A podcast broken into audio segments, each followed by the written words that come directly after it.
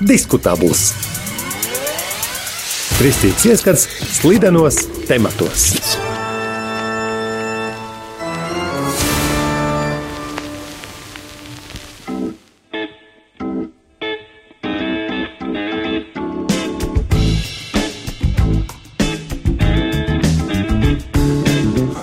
Esiet sveicināti radio arī klausītāji. Raidījums diskutābls otrā sērija, un atkal runāsim par kādu tematu, kurā iespējami dažādi uh, viedokļi. Mani sauc Viesturs Vizulis, brīvprātīgais esmu radio Marija, un ķeramies pie temata šodien, vai kristietis drīkst apzināti bojāt uh, savu uh, veselību.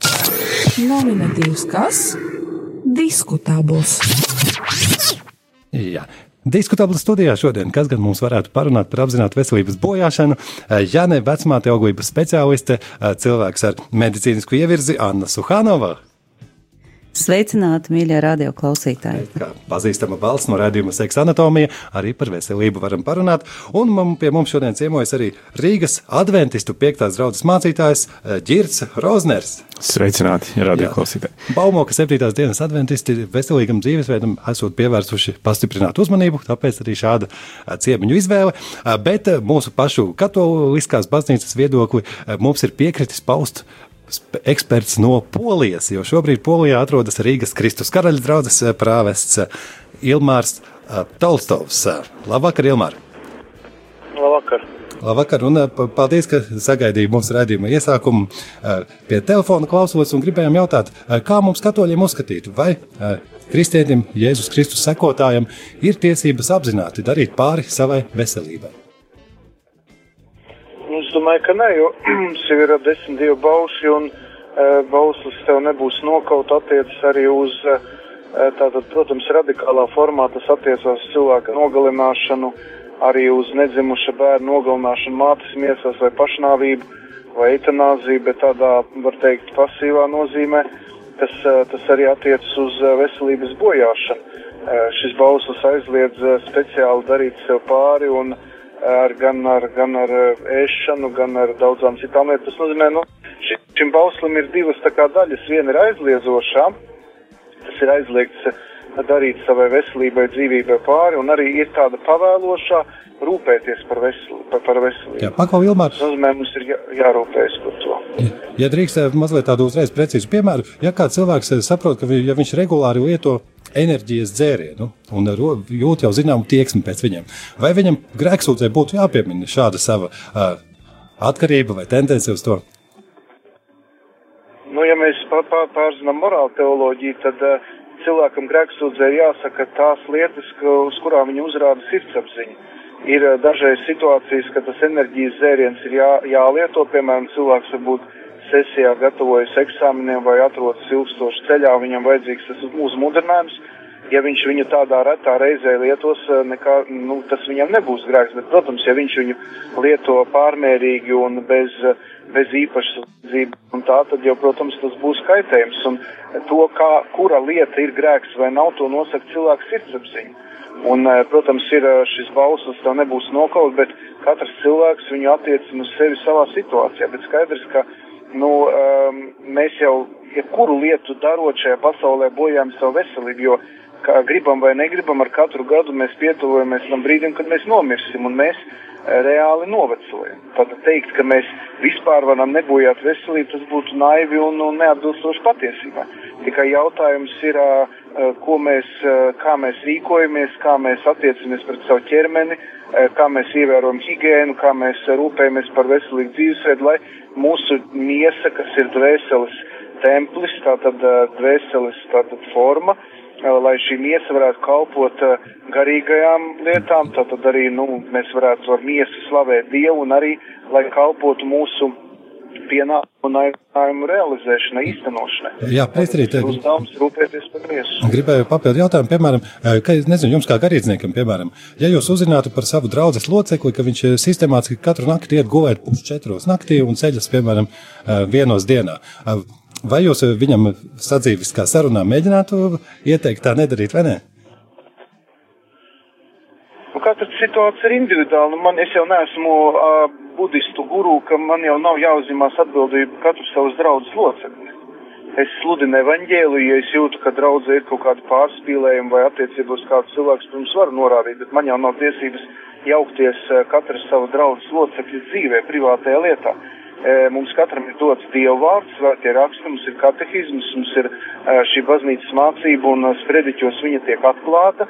Protams, ja cilvēks grib, viņš var atnākt uz privātu garīgu sarunu, bet tas, kā kurš cilvēks to īsteno, jo mēs jau nevis apstākļus katram grēkam ir arī nodoms, apstākļi un grēka smagums, tā matērija. Un, un tur katra situācija ļoti individuāla. Un tāpēc, e, piemēram, at, attiecībā uz tādām lietām arī kā kafija vai uz kādiem enerģijas dzērieniem vai kaut ko to pašu kolu, protams, kad ārsti ziņo par to, ka viņi ir kaitīgi, ja, bet, eh, nu, ir cilvēki, kuriem ir, nu, kaut kādā situācijā viņi to lietot, un man nav tiesība pateikt, ka tas ir slikti, jā. jā. Katrs cilvēks izvērtē atbilstoši savai situācijai, tāpēc, nu, mums ir dots uh, Dieva vauši, mums ir dots evaņģēli likums, mums ir dots šī mācība, bet kā viņu interpretēt, jeb attiecināt uz savu dzīvi, tas ir katra cilvēka uzdevums. Tad šie principi, un katrs cilvēks ikdienas reālā situācijā tos projicē uz savu dzīvi. Jā, paldies, Priester. Ideāls ievads, eh, tas bija uh, Kristus. Es vēl gribēju vienu lietu piebilst attiecībā par šo lietu, tātad uh, domājot par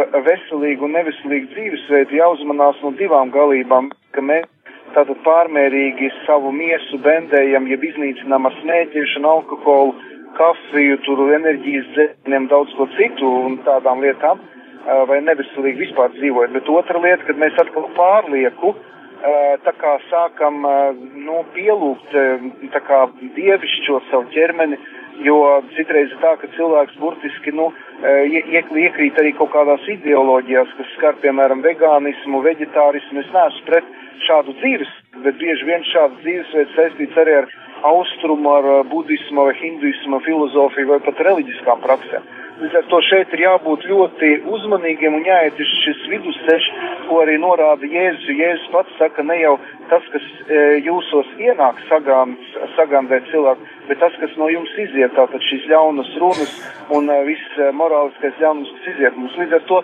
attiecībā uz to, kāds mums ir dzīvesveids, tur vienmēr jāievēro šis princips, ka jā, miesa ir svarīga, viņi ir jāciena, jākopj un eh, viņai vēl ir uzmanība, tātad ir jārūpējas par viņu, bet vienmēr jāatcerās, ka eh, miesa ir dvēseles forma, tātad dvēsele ir tā, tā garīgā substance, jeb tā būtība, kas ir mūsos, kur, par kuru mēs rūpējamies saistībā ar garīgo cīņu. Tā kā šeit ir jāievēro šis dvēseles un miesas līdzsvars un jāapzinās, ka cilvēks tad ir šīs, nu, kas ir, tas ir kopā, tad dvēseles un miesas vienotība. Bet, protams, ka to, nu, es saku, katrs gadījums ir individuāls un, un nav tādi, tādi vispārēji principi. Var to nevar, jo katra cilvēka dzīve ir savādāka un katrs cilvēks var iet šo garīgu izaugsmas ceļu individuāli. Jā. Nu, skaisti, ļoti plašu tematu loku jūs mums iezīmējāt laimīgu ceļu, eh, priesteri, un mēs turpināsim jūsu ievadītos tematus šeit, studijā. Labi, paldies! Atvainojiet, vai jūs nevarētu pateikt kaut ko gudru? Jā, mēs varam pateikt kaut ko gudru. Lūk, Priesteris Ilmārs no Polijas pat pa telefonu, cik daudz gudra, gudra paspēja pateikt par mūsu tēmu, eh, par veselības eh, bojāšanu, par miesu un dvēseli. Un eh, kādi jums pirmie komentāri? Atgādinu, ka mums Anna Suhāno palgojības speciāliste un Ģirs Rozners adventistu draudzes mācītājs Rīgas piektās vēl pie tam. Kādi jums pirmie komentāri par dzirdēto? Nu jā, es, es pilnībā pievienojos tam, ko, ko tikko dzirdēju. Nu, Adventīs draudzēs, kā jau sākumā pieminēja, ir tas uzsvars ir uz veselīgu dzīvesveidu. Un, nu, kā tas izpaužas? Tur sākotnēji tā, tas iemesls ir, protams, arī pie draudzes veidošanās pirmsākumiem, kur 19. gadsimtā draudz veidojās, un tad ar veselīgu dzīvesveidu ļoti, teiksim, maz cilvēku nodarbojās tajā laikā, un, un, un tad tā bija kaut kāda tāda arī īpaši jauna vēsts tam laikam, bet tas ir saglabājies, šis te uzsvars.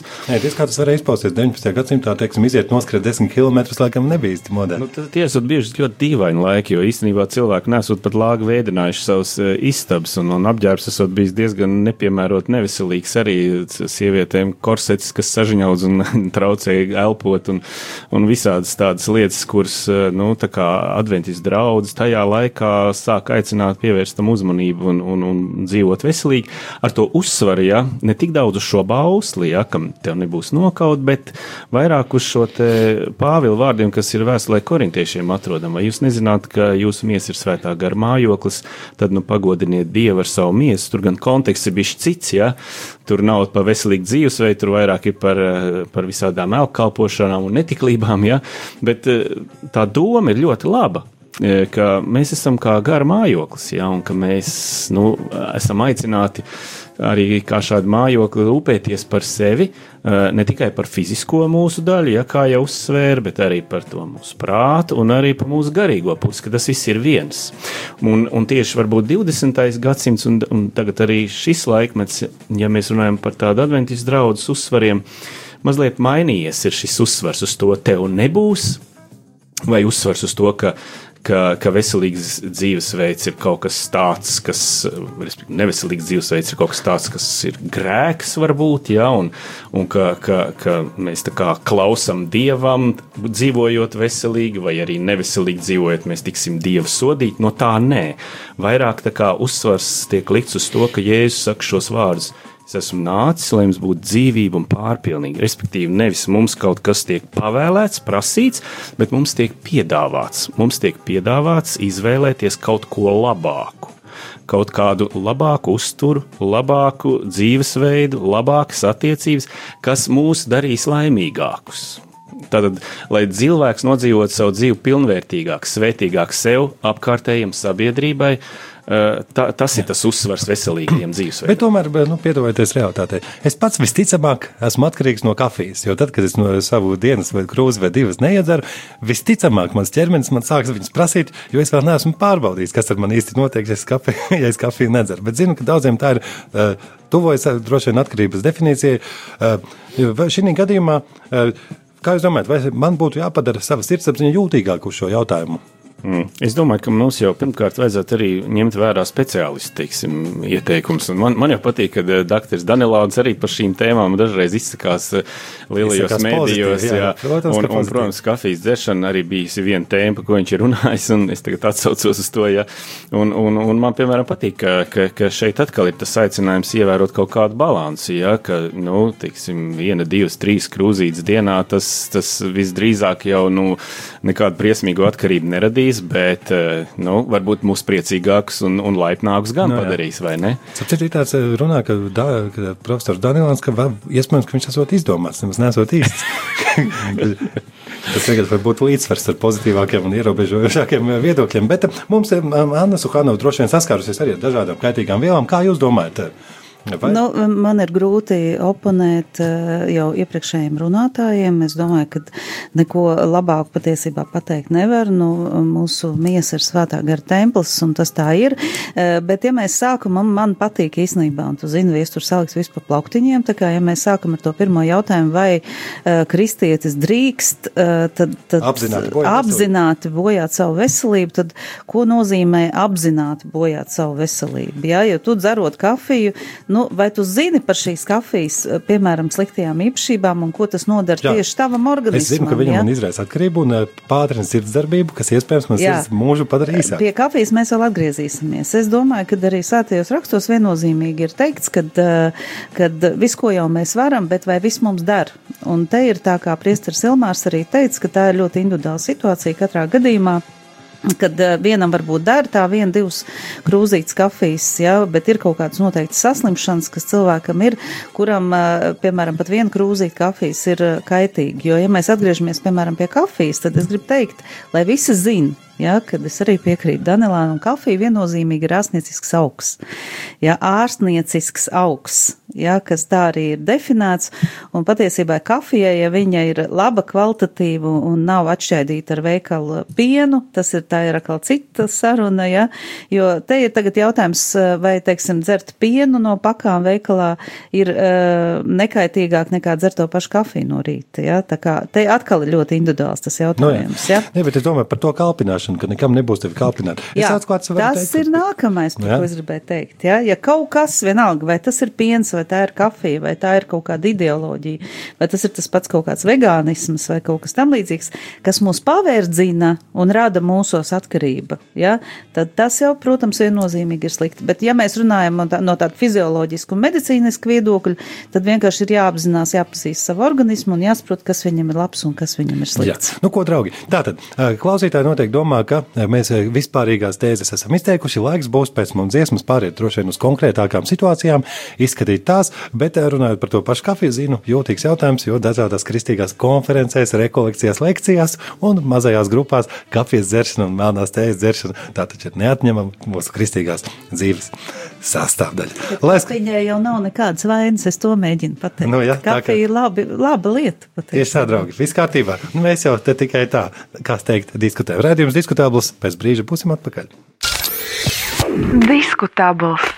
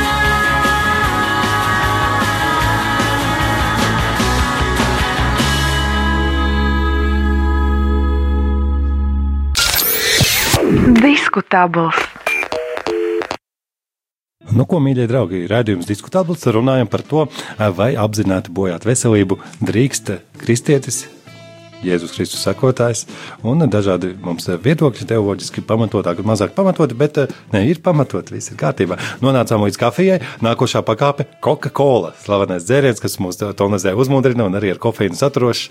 Un pirms, tas ir tāds solis uz enerģijas dzērienu, vēl pirms tam ir Coca-Cola. Anna, kā jūs komentētu Coca-Cola dzeršanas ietekmi? Nu, zin kā, es īstenībā atkal teikšu ļoti tā plaši runāšu jautājums, kam mēs, piemēram, gatavojamies. Cilvēkam ir dažāds aicinājums. Nu, viens, piemēram, ir aicināts uz ģimeni, viņam ir jādzimtē bērni, viņam savs organisms ir jāsagatavo bērnu radīšanai. Cits varbūt, citam varbūt ir jāiet kaut kur karā vai tuksnesī, tātad viņam organisms ir jāsagatavo tam aicinājumam, ja? Un tad līdz ar to viņš to dzīvesveidu un uzturu izvēlas attiecīgi, lai viņš varētu pēc tam tajos apstākļos izdzīvot, ja? Kas attiec uz Coca-Cola tieši tāpat kā uz kafiju, nu, ja izdzer tur, teiksim, vienu pudelīti mazo nedēļā, ja, un ja cilvēkam nav cukura diabēts vai kaut kāds autoimūnās saslimšanas vai kaut ko tam līdzīgs, ja, ja viņš pārējo savu laiku pavada eh, veselīgi dzīvojot, ja, es domāju, ka viņam nebūtu pēc tam sev pelnu uz galvas jāber. Bet, protams, ja viņš dzer ūdens vietā tikai kolu, nu, tad visticamāk, ka agri vai vēl viņš nonāks ārstu uzraudzībā, un tad, tad viņš attiecīgi ir tās sekas redzēs, ja. Jo man liekas, ka apzināta veselības bojāšana nes e, ļoti ātri patiesībā nes sekas, ko cilvēks kā sāk e, pārdomāt un tad pārdomāt, vai viņam to savu dzīvi mainīt vai nemainīt. Ja, protams, tās nav smagās narkotikas, kas maina apziņu un domāšanu un, nu, tādā veidā. Tā es domāju par visiem faktiski gandrīz, par visām gandrīz lietām, vai tā ir kafija vai kola vai enerģijas dzērieni vai končas, ja, tu jau zini, ka es vairāk par to pienu, ja, tad man liekas, ka nevajag to pienu tik daudz dart, ja, kad kola vēl būtu, tad nekas. Nu, jā. Tas tāds pusē joks. Tas izklausās, jā, izklausās pēc mūsu iekšējā, manas pašas iekšējās balss, kad meklēti tiek dažādi attaisnojumi un publikācijas, ka viss jau ir tīri veselīgs. Bet uh, par to, nu, mēs arī zinām, nu, par sakot, Mēs arī zinām, ka ir pētījumi arī par alkoholiskiem dzērieniem, ka arī tur zinām vērtība un veselīgums pat mēdz būt un mēreni ierobežojoši. Tur nu, daudz runās par vīna glāzi vai alus glāzi pie pusdienām vai par citām lietām. Bet ties, kas ir tas, kas šajos jautājumos mūsu sirdsapziņu var trenēt vai, vai, vai teiksim, virzīt mūsu uz nu, kā, man liekas, ka attiecībā uz vīnu es pateikšu, ir vienkārši kultūras. Es nezinu, Latvijā nav tā kultūra, kur, esam, kur mums ir pieņemts, piemēram, pie pusdienām izdzert ar ūdeni atšķēdīt vīnu un pie tā apstāties. Nu, Latvijas tā, diemžēl, lielākoties nemāk. Jā, ja viņam tā vīna glāze ir, tad viņam vajag nākamo, nākamo, nākamo. Tas ir jautājums pat nevis par alkoholu šajā gadījumā. Es domāju, ka jebkura atkarība nosaka mūsu mēru sajūtu, ja, mūsu ticības jautājumu un, protams, mūsu to, vai mēs esam atkarīgi no kaut kā vai neesam atkarīgi. Ja? Mēs neesam tajā kultūrā. Tāpēc ļoti, ļoti jāskatās patiesībā, kur mēs dzīvojam, kā mēs dzīvojam, kāda ir mūsu domāšana, ja? kāda ir, mūsu, kāds ir mūsu veselības stāvoklis. Un tās ir tādas uh, individuālas lietas. Jā, bet runāsim tad arī tūdaļ individuāli turpināsim. Mazliet gribēju mūsu arī mācītājiem pajautāt, ko, ko jūs komentētu, piemēram, vai jūs saskatāt, teiksim, runājam par jā, kola, enerģijas dzēriens, vīns. Vai mēs varam redzēt, vai tā ir radikāla atšķirība vai minimāli? Es domāju, ka tas tā noteikti ir kaut kāda arī nu, kultūras lieta, ja, kā jau minēja, tas alkohols un, un, un arī kola. Es domāju, protams, Amerikā tas patēriņš ir lielāks nekā Latvijā, jo tas ir tāds nu, kultūras arī brands, bet nu, katrā ziņā.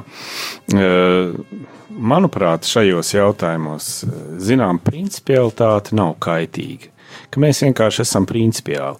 Un, un, un šeit, eh, protams, viss ir ļoti saistīts ar cilvēku izvēli. Ja? Vai viņš izvēlas eh, sekot teiksim, kaut kādiem ieteikumiem, vai viņš, viņš nolem, ka tas viņam palīdzēs un viņam derēs, tas, ka viņš atteiksies piemēram no kolas lietošanas, ja, tāpēc, ka tur ir mega daudz cukurs, tāpēc, ka tur ir visas šīs vielas, kas mūs uzbudina, kā arī viņš ir gāzēts, kas arī īsti nav, nav veselīgi. Es tā saprotu, ka, ka, ka šķidrumi gāzēti, kaut kāda soda vai kas tur ir klāt vai ne.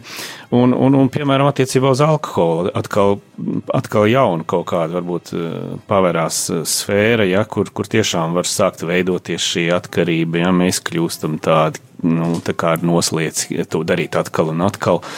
Un, un tāpēc, manuprāt, vienkārši kaut kāda zināma principialitāte mums tikai nāk par labu, ja mēs zinātu, kāpēc mēs to tā darām. Ja? Un tāpēc nu, es domāju, ka uh, pilnīgi noteikti ir, Jā. ir liederīgi. Nu, ko, bet, uh, Studijā mācītājs, mēs esam kristīgā radiostacijā. Eh, kā jūs domājat, piemēram, es zinu, ka enerģijas dzērieniem eh, bieži vien buļbuļsaktas dizainā ir eh, vēlns, monsters, hell, viens arī tā saucas hell. Un zinām arī, ka tiek uzskatīts, ka par alkoholu arī runājot, vai šajos eh, te dzērienos, kas var izraisīt atkarību un kas dod mums mākslīgu lielu jautrību un pacēlumu, vai tajos mīt kāds eh, gars, vai, ir, vai tam ir garīga ietekme? Kā jūs teiksiet? Es domāju, ka nē.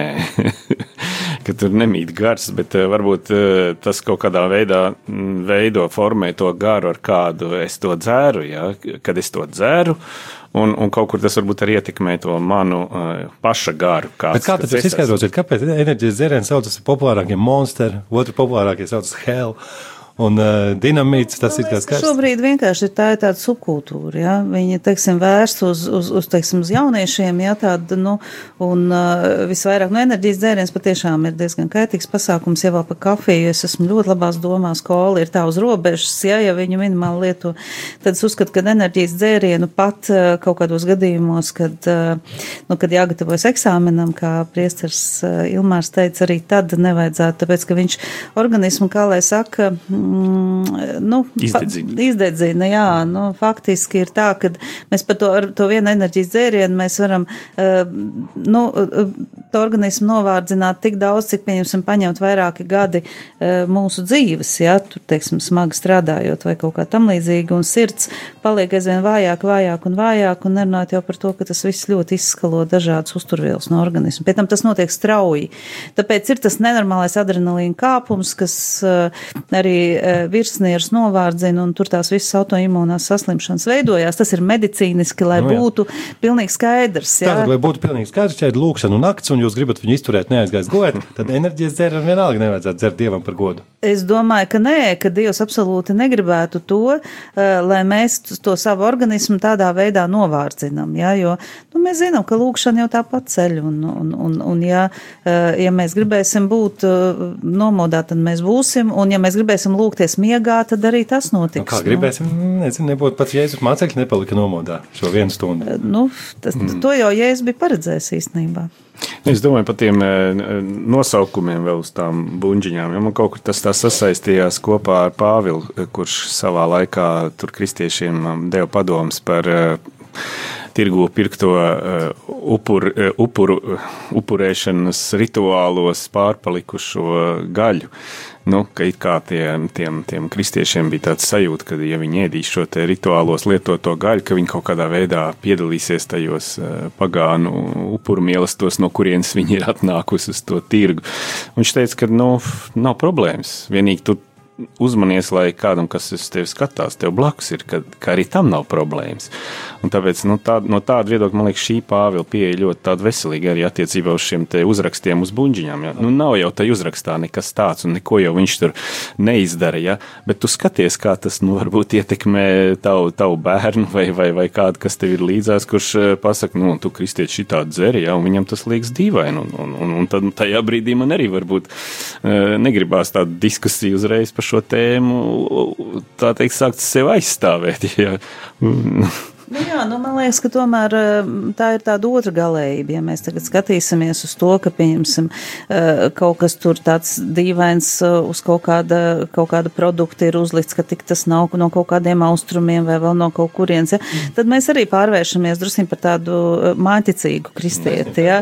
Nu. Bet mēdz teikt, vēl šāds interesants piemērs, ka ja divi cilvēki par dažādu tautību vakar vienos naktī iedzēruši viskiju, sirsnīgi viens otru mīl un saprotoši sarunājas, ir uzskats, eh, dzirdēju tādā nesaistītā avotā, ka viņi sarunājoties nevis viens ar otru, bet ar alkohola garu.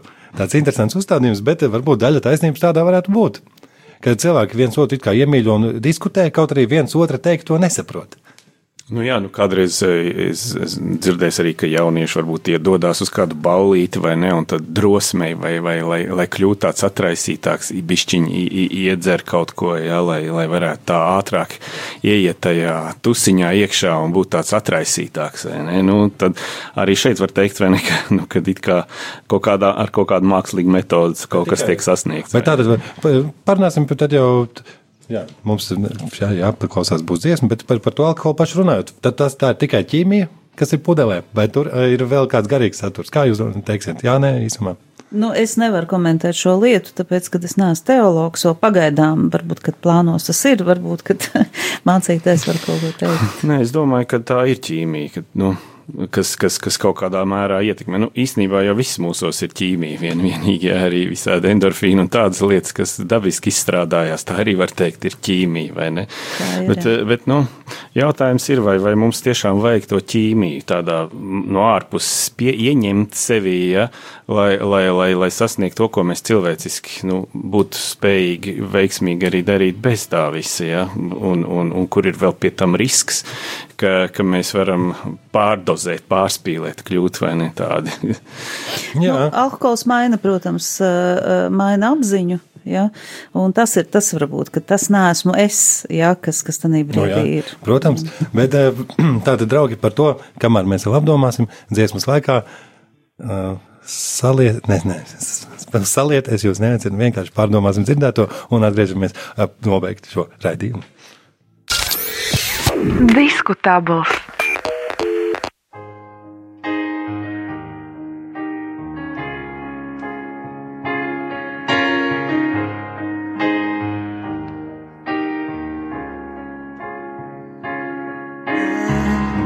Skrienot cauri putekļiem, grēku pilniem balagiem, pāri namiem apsēstiem, pretim lokiem apburtiem, un skrāpējot rētas tā nevainot prātu sev jauc. Bet sadzirdēt nespēj, kā debesīs raud. Viņa meklēja mīlestību tur, kur tas nav, tur, kur tas nav. Viņa padevās mirkļiem un salauza sirdi, kas jau ir cietusi daudz. Viņa atdeva sapņus un cerības katram, kas viņu sauc. Viņa meklēja mīlestību tur, kur tas nav, tur, kur tas nemaz nav. Dienas iet, bet vēl aizvien pāri dūņām viņa skrien. Pagrimstot zem atvāriem, visur sapo sirdis sien. Un ārstējot brūcis, tā nezinot, veselīši ņauts, bet vēl aizvien nedzird, kā debesīs raud. Oh, oh, viņa meklēja mīlestību tur, kur tas nav, tur, kur tas nav. Viņa padevās mirkļiem un salauza sirdi, kas jau ir cietusi daudz. Viņa atdeva sapņus un cerības katram, kas viņu sauc. Viņa meklēja mīlestību tur, kur tas nav, tur, kur tas nemaz nav. Kāpēc Dievs tu dari tā? Liec man ciest bez iemeslā. Kā lai topu stiprākā? Viņa lūdz, bet nedomā. Oh, oh, oh, oh. Viņa meklē mīlestību tur, kur tas nav, tur, kur tas nav. Viņa padevās mirkļiem un salauza sirdi, kas jau ir cietusi daudz. Viņa deva sapņus un cerības katram, kas viņu sauc. Viņa meklēja mīlestību. Tur, kur tas nemaz nav, viņa meklēja mīlestību. Tur, kur tas nav, tur, kur tas nav. Viņa padevās mirkļiem un salauza sirdi, kas jau ir cietusi daudz. Viņa atdeva sapņus un cerības katram, kas viņu sauc. Viņa meklēja mīlestību tur, kur tas nav, tur, kur tas nemaz nav. Paldies! Paldies, mīļie! Diskutabls.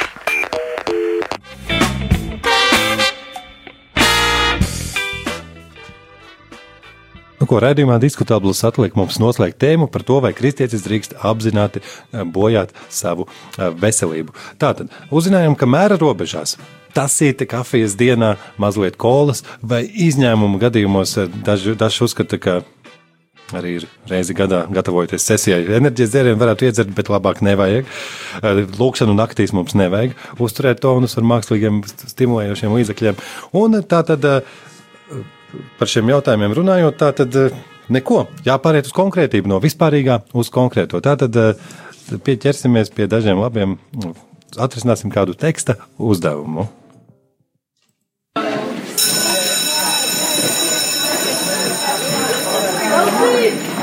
Otrais uzdevums - 35. lapusē. Tā. Otrais uzdevums 35. lapusē šodien tāds. Tātad Kristaps dzīvo Juglā, un pa logu var redzēt Juglas ezeru. Tā kā viņš ir programmētājs, kas strādā ASV kompānijā, viņš parasti darbu beidz 3.20 naktī.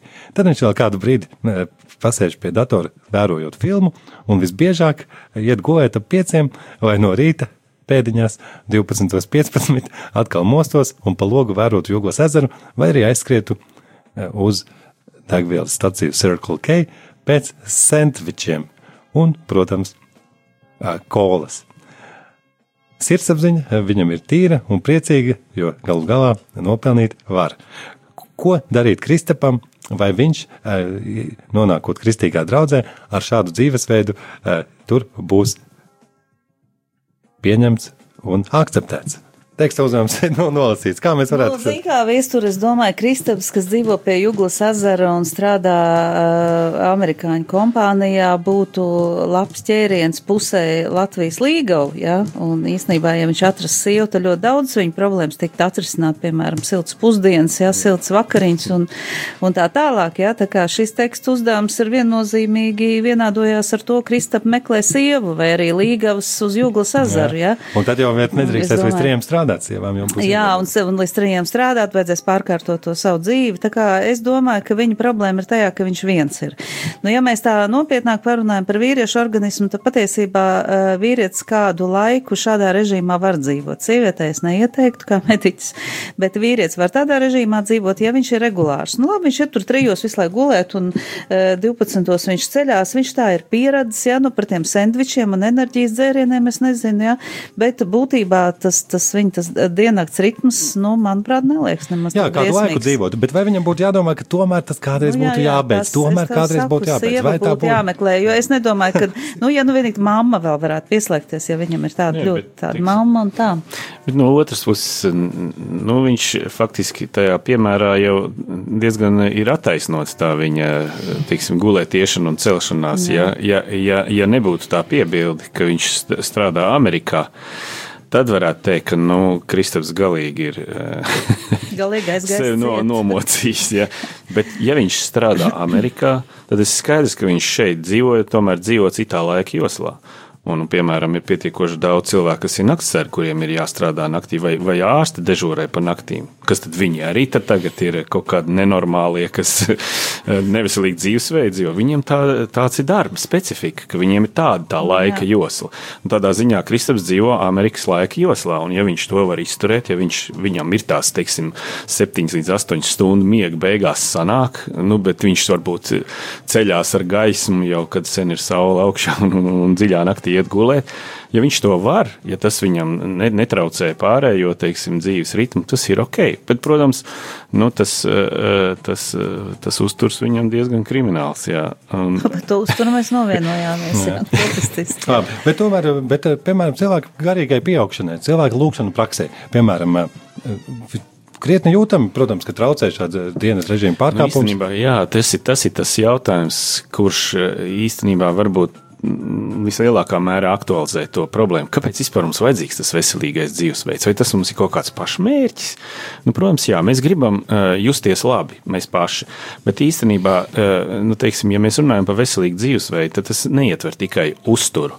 Uh, gulēšanu, jā, bet tas ietver arī uh, attiecības ar līdzcilvēkiem, man, man, man teiksim, attieksme pret dzīvi, man pašsajūta, ja, tas, tas ietekmē arī to, kā es izturos pret vidi, kurā es esmu, un, un, un manas aktivitātes. Tas, tas, viss, tas viss ir saistīts īstenībā.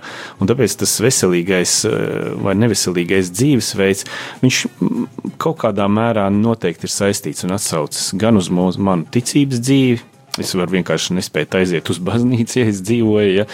Tādu kaut kādu briesmīgu dzīvesveidu man nav spēka lasīt, man nav spēka domāt, man nav spēka lūgt, es esmu galīgi izšāvies. Ja. Un tas ietekmē manas attiecības ar līdzcilvēkiem, tur ģimenē, ar sievu, ar bērniem, ar draugiem. Ar kolēģiem, jā, es esmu nīgrs, es esmu ātri aizskaitināms, es esmu hiperjūtīgs, man vienmēr sāp galva, man ir grēmas vai vēl kaut kas, jā. Un, un tas viss ir saistīts uzreiz. Un es vienkārši kļūstu par tādu, nu, arī cilvēku savā ikdienā, dēļ tā viss beigās. Ja, un tādam īgnumam, galvas sāpēm un vājumam, kā blakus produkts, viennozīmīgi ir aizbildināšanās un neaiziešana kaut vai uz baznīcu. Jā, Jā. bet zini kā, es domāju, ka te ir iespēja iekāpt tajā otrā grāvī, ja, ka mēs sasaistam to veselīgā vai neveselīgo dzīvošanu uzreiz ar grēku. Ja. Viens ir, ka mēs sakam, ok, mēs, mēs, mēs, mēs tur dzeram kaut kādu alkoholu un pēc tam izdarām kaut ko, kas tiešām ir, ir, ir slikti. Ja.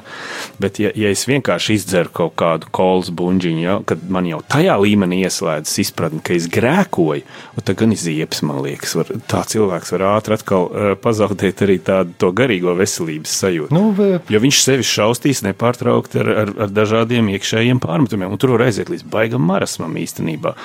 Es esmu dzirdējis cilvēku, kurš saka, ka tas, ka man, man, man leduskapī vispār sapelē sieras, ir grēks. Ja? Jo es viņu neesmu izlietojis, vai nu vēl. Nu, nu, labi, tas vairāk saistīts ar nu, to, jā, kā es darbojos.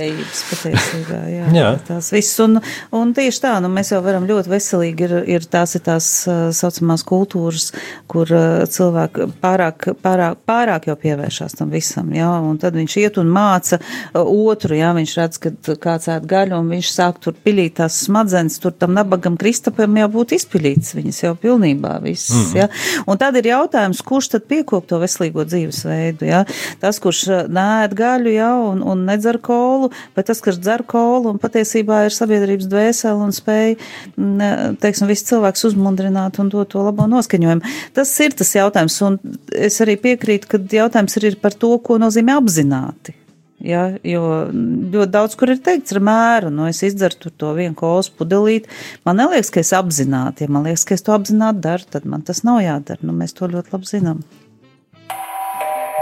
Mmm, trešais skatu punkts. Jā, nu ko, runājot par vēl kādu skatu punktu šajā ziņā, redzēt, protams, ka, ja mēs sevi šaustam par kolas bunčiņu, mēs varam aiziet līdz marasmam, jo tas būtu mūsu attīstības pakāpē, iespējams, pārāk sakāpināti. Bet žēl, žēl ka mūsu rādījums, protams, nevar pagodināt ne, arī konsekrētas personas vai kandidāti uz svētumu vai Kalkutas Terēze, bet tuvojoties absolūtam svētumam, ja cilvēka sirdsapziņu, piemēram, sāk uzrunāt attiecīgi stimulējošu vielu lietošana vai nelietošana, ja viņš to tā izjūt, iespējams arī, tur kāds veselīgs grauds var būt, teiksim, vai kļūdu vēl ideālāks un tīrāks, un klausoties, klausoties savā sirdsapziņā, tā progresē. Liekas, viestur, kad kaut kāds cerēs, diez vai tev palīdzētu. Viņa dzīvoja uz Indijas ielām, un patiesībā viņa ēda to, ko viņai tanī brīdī pienes un deva, un es pieņemu, ka tur bija gan cukurgraudiņi, gan arī kola, un varbūt pat arī kāds enerģijas dzēriens, ja tāds Indijā arī bija, ja. Tas nebija viņas mērķis, tāpēc tas, tas ir tas, ko es vienā brīdī teicu, kāds ir mūsu aicinājums un kāds ir mūsu uzdevums, ja. Ja mums jādodas, piemēram, karā, kur vispār nebūs ūdens, kur vispār mums dos tikai kaudzeri, bet tas būs mūsu aicinājums, tad iespējams, ka mums tam organismam būtu pie tā no, nu jā, jāpierod. Tā būs varonība, tā, tā būs varonība. varonība. Jā, un tā kola ietilps un, un, un pie tās varonības piederēs, jā. Bet, nu, ja mēs varam, tas ir, tas ir atbilstoši mūsu mērķim, jo ir, piemēram, ir vēl viena galība, ka cilvēks saka, ka es dzeršu un ēdīšu visu, un ja Dievs gribēs, tad es būšu vesels. To es varētu pajautāt arī.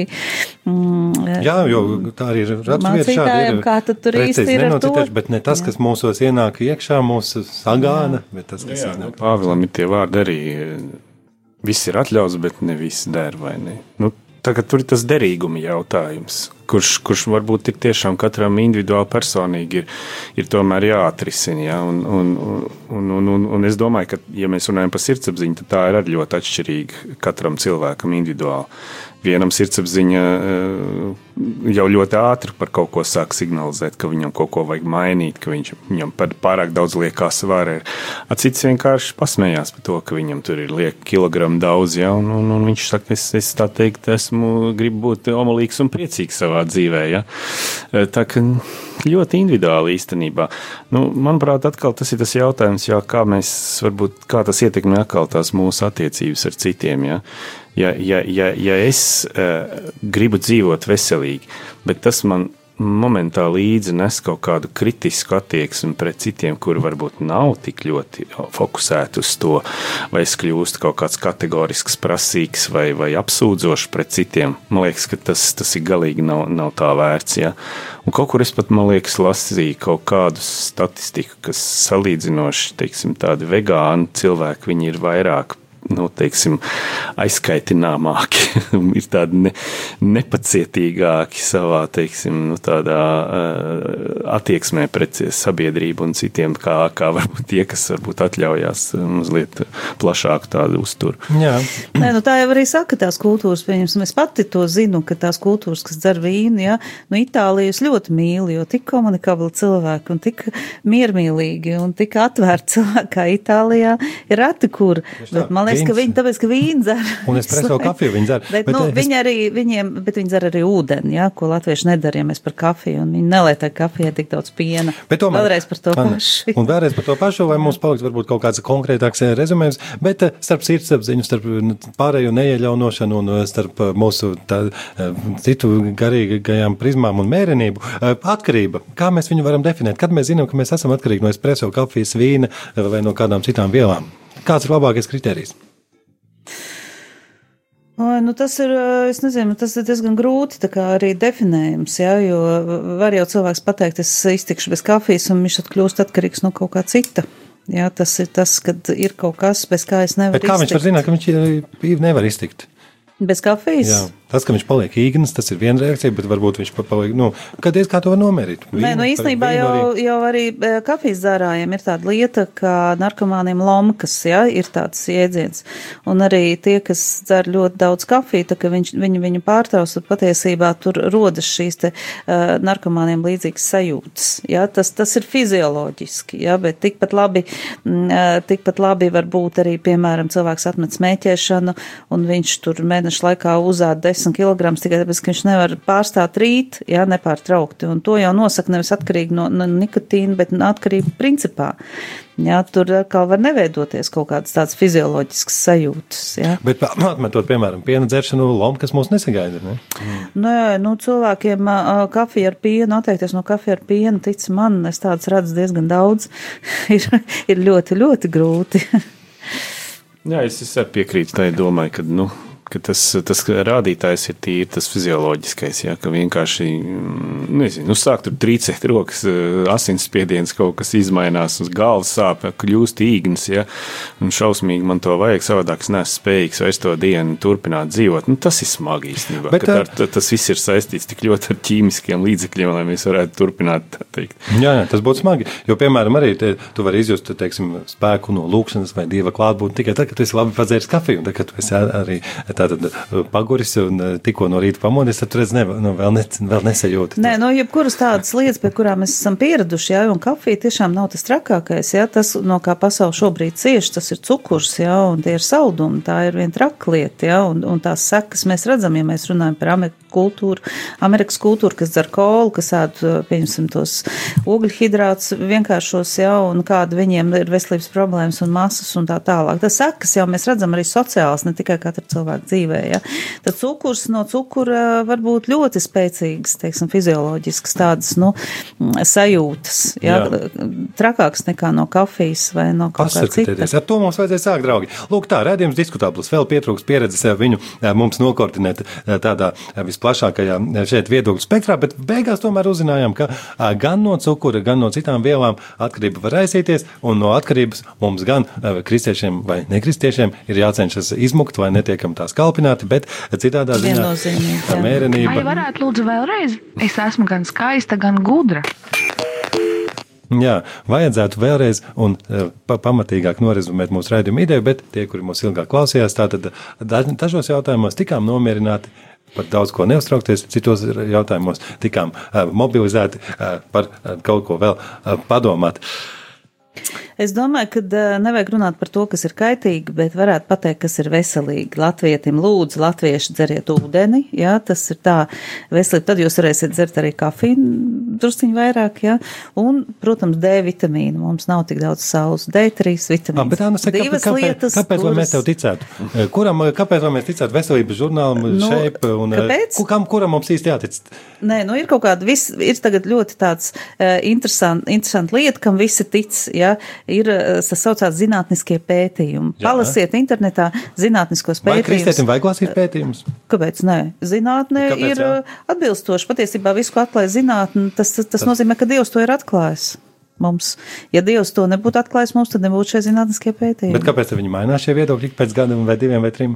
Tāpēc, ka mēs ejam uz priekšu Vai arī pa spirāli uz augšu? vai pa spirāli uz augšu. jā. Paldies, draugi! Jāna Suhānova, uzturas speciālists, auglības speciālists un mūsu uh, atkarību konsultante šodien izrādījās. Un Girts Rausners, adventistu piektās draudzes mācītājs. Liels prieks, ka atnācāt un veicinājāt mūsu iekšējo sarunu pašiem ar sevi. Radījums diskutabls jau pēc nedēļas.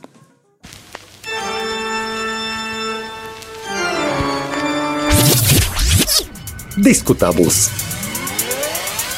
Kristīts ieskats slidenos tematos.